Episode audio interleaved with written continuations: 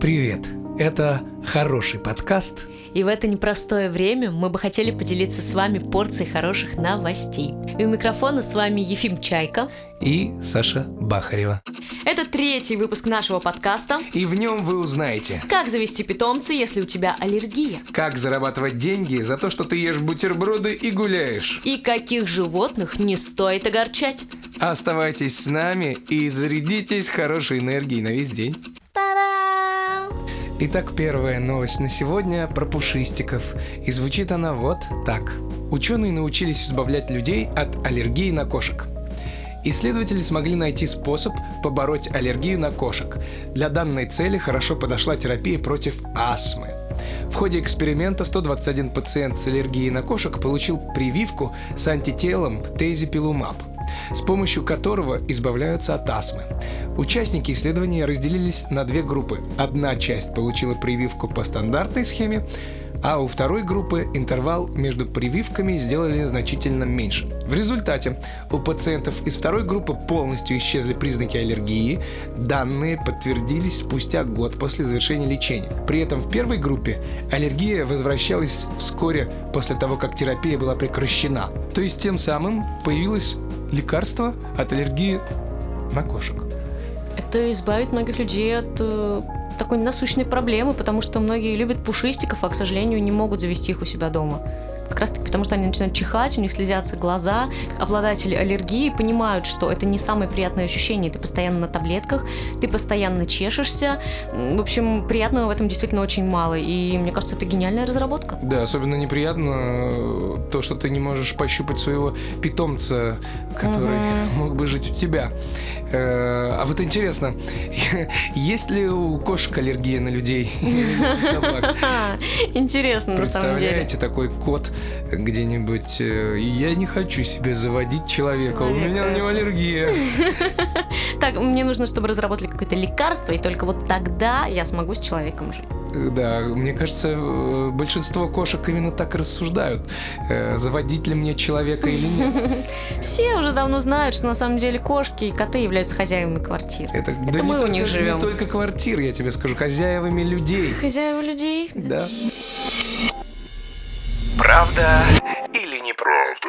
Друзья, в прошлом подкасте мы запустили викторину «Правда-неправда». И сегодня, в этом подкасте, вас снова ждут несколько утверждений, на которые вам нужно будет дать ответ, э, является ли это утверждение правдой или, может быть, это является ложью. И сегодняшняя викторина будет посвящена аллергиям, как бы странно это ни звучало. Ефим, ты готов? Я готов. Так, ну что, друзья, я надеюсь, вы тоже готовы, потому что мы начинаем. Итак, утверждение номер один – Правда ли, что самая редкая аллергия – это аллергия на воздух? Да. Я считаю, что самая редкая аллергия – это аллергия на воздух и на мандаринчики. Ну что, друзья, интересно, каково будет ваше мнение? Я надеюсь, вы готовы услышать ответ. Утверждение является ложью. Самая редкая аллергия – это аллергия на воду, и она известна как водяная крапивница. Она встречается у одного из 23 миллионов человек в мире. Эти люди имеют аллергию на недистиллированную воду, и попасть под дождь для них равносильно самоубийству. И моются они редко, поскольку даже небольшие водные процедуры вызывают жар и даже сыпь. Утверждение номер два. Так. Если у вас аллергия на пыльцу березы, то вам стоит избегать сырых томатов. Правда это или ложь? Правда. я, я, я решил э, использовать новую тактику. Я буду на все твои вопросы и твои утверждения говорить да. А, то есть, ну, где-нибудь да совпадет. А где-нибудь да совпадет. Хороший хитрый ход. На самом деле, мне кажется, что действительно это может быть правдой. Уж слишком правдоподобно звучит твое выражение. Ну, давай посмотрим. Ну, давайте-ка мы с вами узнаем, было ли это утверждение правдой или, может быть, оно является ложью. Итак, так. оно является барабанной дробь правдой. А. А знаете, почему оно является правдой? Я сейчас вам все расскажу. Ученые из Мюнхена проводили опыты с томатами и выяснили, что они содержат максимально схожий тип аллергена, как и в случае с березками. Но есть и хорошая новость. Вяленые томаты, а также те помидорки, которые мы пускаем в суп или топим в духовке, теряют плачевные для аллергиков свойства. Вот так. Ух ты, ух ты. Вот да, то есть да. не все томаты запрещено есть. Итак, утверждение номер three. Правда ли, что розовая лихорадка – это аллергия на маринованный имбирь? Запускаем время на подумать. Так, э, имбирь вообще, вот который я видел, Да. если это не сушеный имбирь и не корень имбиря, то он был розовый. И возможно, что утверждение является верным. А, нет. Утверждение является ложью. Ну-ка, почему? А потому что аллергию на пыльцу долгие годы называли иначе, то есть розовой лихорадкой. Это было связано с тем, что врачи были убеждены, подобные аллергии могут возникать только у представителей богатого сословия, которые часто нюхают розы. Вот так. А, все было гораздо проще, чем я думал. Ну ладно. Утверждение следующее, то есть получается уже четвертое. Аллергия проявляется чаще всего в детстве. Правда это или ложь?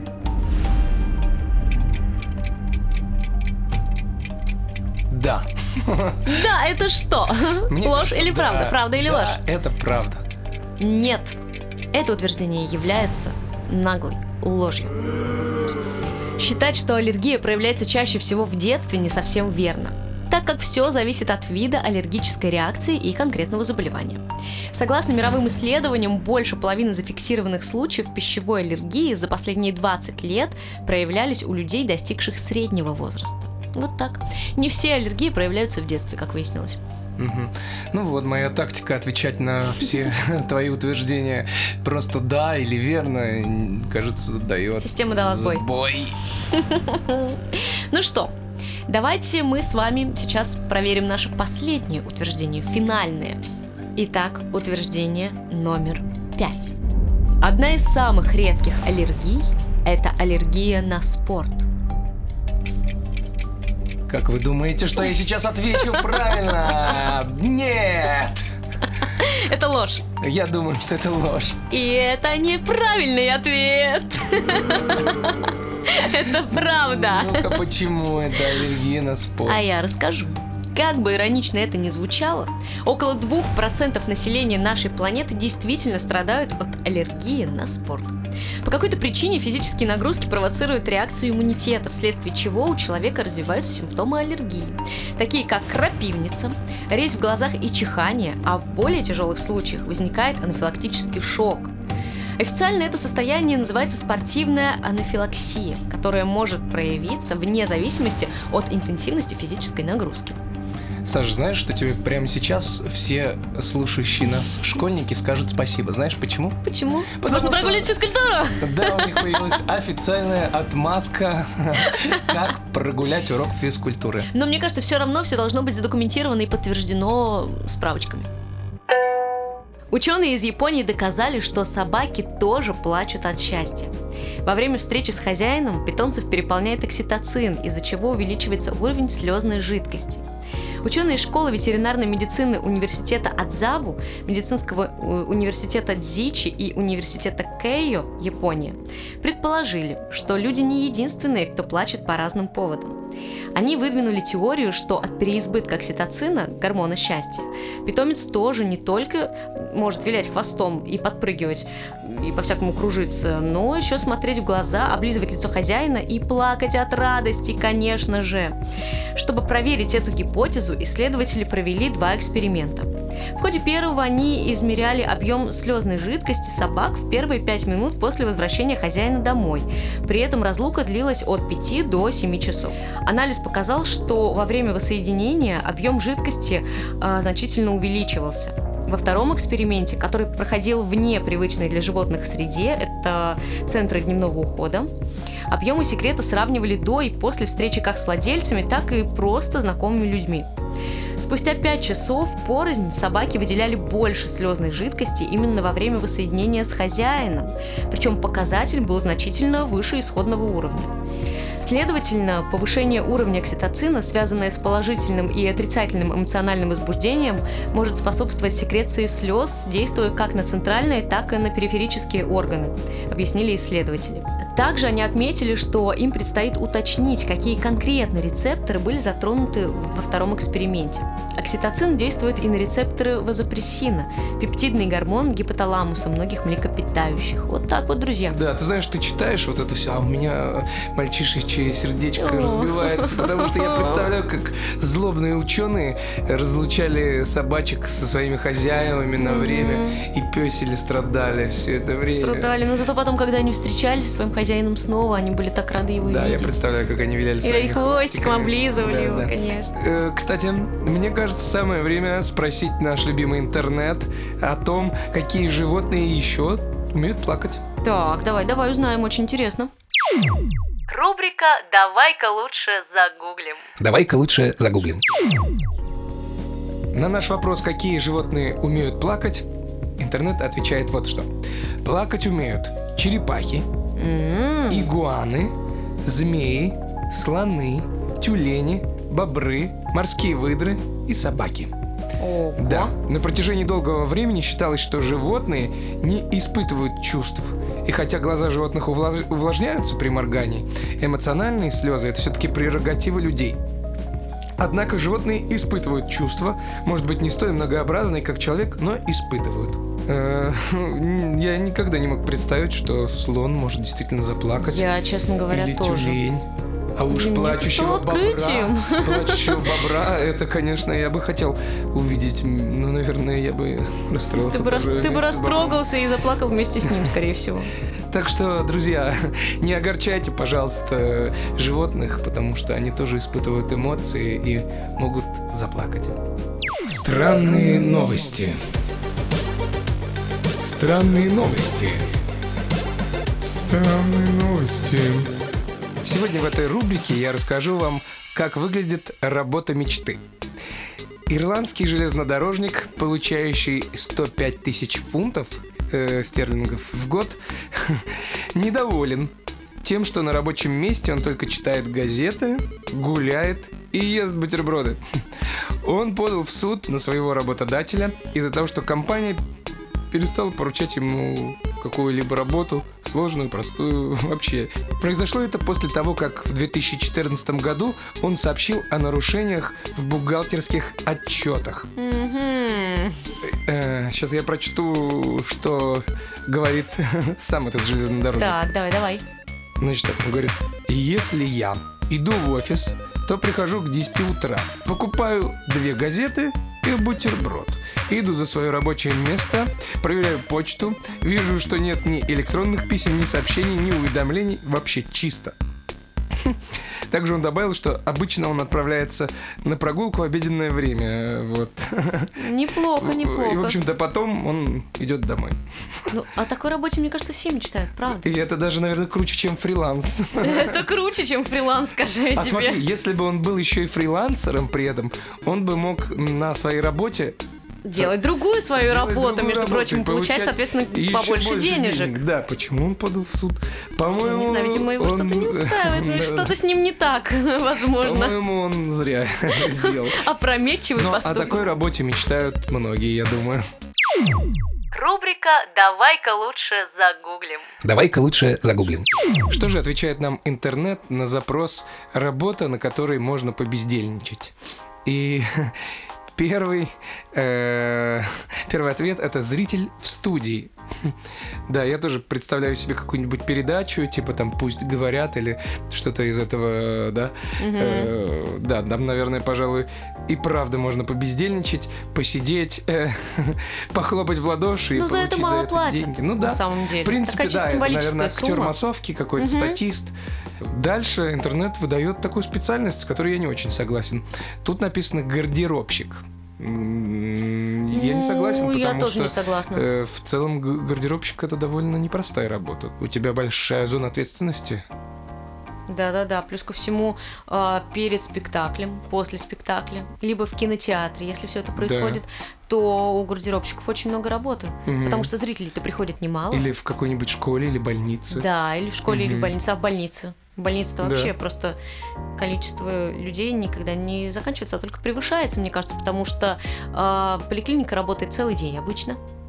И с утра до вечера гардеробщик стоит и принимает одежду, принимает и выдает. Это сложно. Дальше идет библиотекарь. Да. Но сейчас, конечно, это, эта должность, наверное, немножко Канула в лету утратила, всё-таки, да, да, да, да, да, потому что все-таки да, да, сейчас э, век технологий. Вот. Возможно, возможно, где-то есть такие библиотеки, где библиотекари сидят и Занимаются своими делами. занимаются своими делами. Пьют да, чаек, возможно, кофеек. возможно. Да, если Едят вы такой библиотекарь, напишите нам обязательно, расскажите. Вот. э, Вот такая интересная профессия. Еще дежурный у эскалатора. Я всегда задаюсь вопросом, когда прохожу мимо этих дежурных, э, чем они занимаются, помимо того, что говорят прикольные фразы в микрофон. Не бегите по эскалатору, это опасно да, для да, жизни. Да, да, или уберите детей от поручня. Или держите детей за руку. Да, да, да, да, да. А Вот. Я тебе отвечу, чем они занимаются. Чем? На самом деле, я частенько такое наблюдаю и хочу тебе сказать, что они, видимо, сидят там так давно, что просто не выдерживают, устают и засыпают. Ну, да, но представляешь, столько людей Ну, контролировать. конечно, за- я понимаю, в том-то и дело, что да. требует больших энергозатрат. Да, да, да, естественно, ну, глаза действительно устают за целый день, и я считаю, что в этом, конечно, нет ничего предрассудительного, потому что все мы люди, мы не роботы, и уставать это абсолютно нормально. Э, Следующие профессии это консьерж. Ну, тут понятно. Ну, смотря Э, где, опять да, же. Смотря где. Смотря где, это понятно. Дальше идет у нас смотритель музея. Вот, а ну мне да. кажется, смотрителю музея требуется много внимания. Возможно, да, да. Особенно да. сейчас, когда участились случаи э, порчи картин. Ну да, конечно, это не сравнится с железнодорожником, который прогуливается и ест. Сидеть и караулить, чтобы никто не... не Чтобы никто не приклеил себя к картине. картины, да, да, Да. или не обливал их краской, да. Мгм. Э, дегустатор.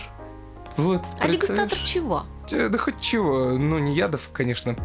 Э, Вот, но э, есть же, ты знал, что на некоторых предприятиях есть такие должности, дегустатор. Ну, я предполагала. Вот, я думаю, ты бы хотела устроиться в какую-нибудь кондитерскую корпорацию, да, и дегустировать там сладкое. Хотела бы, хотела бы. Но потом бы я перестала проходить в эти двери, и мне пришлось бы уволиться. Ну, может быть, они бы специально для тебя выделяли транспорт. Разработали машинку, которая бы катала меня туда-сюда по этому предприятию. Да, еще тестировщик игр. Представляешь, М. сидишь дома, тебе присылают ссылочку, открываешь, играешь, такой говоришь, ну... Знаете, вот тут вот, вот как-то скучноватенько, вот здесь вот качество да, немножко да, да, барахлит. Нет, нет, нет. Да, так, эм, ну и еще одна профессия билетер. М, Тут не соглашусь тоже, не потому с- Это как что- гардеробщик, на да, самом деле. Да. Билетер э, это важная профессия, и я бы не сказал, что она сравнима вот с тем запросом, который я ввел. На этой работе не побездельничаешь, я думаю.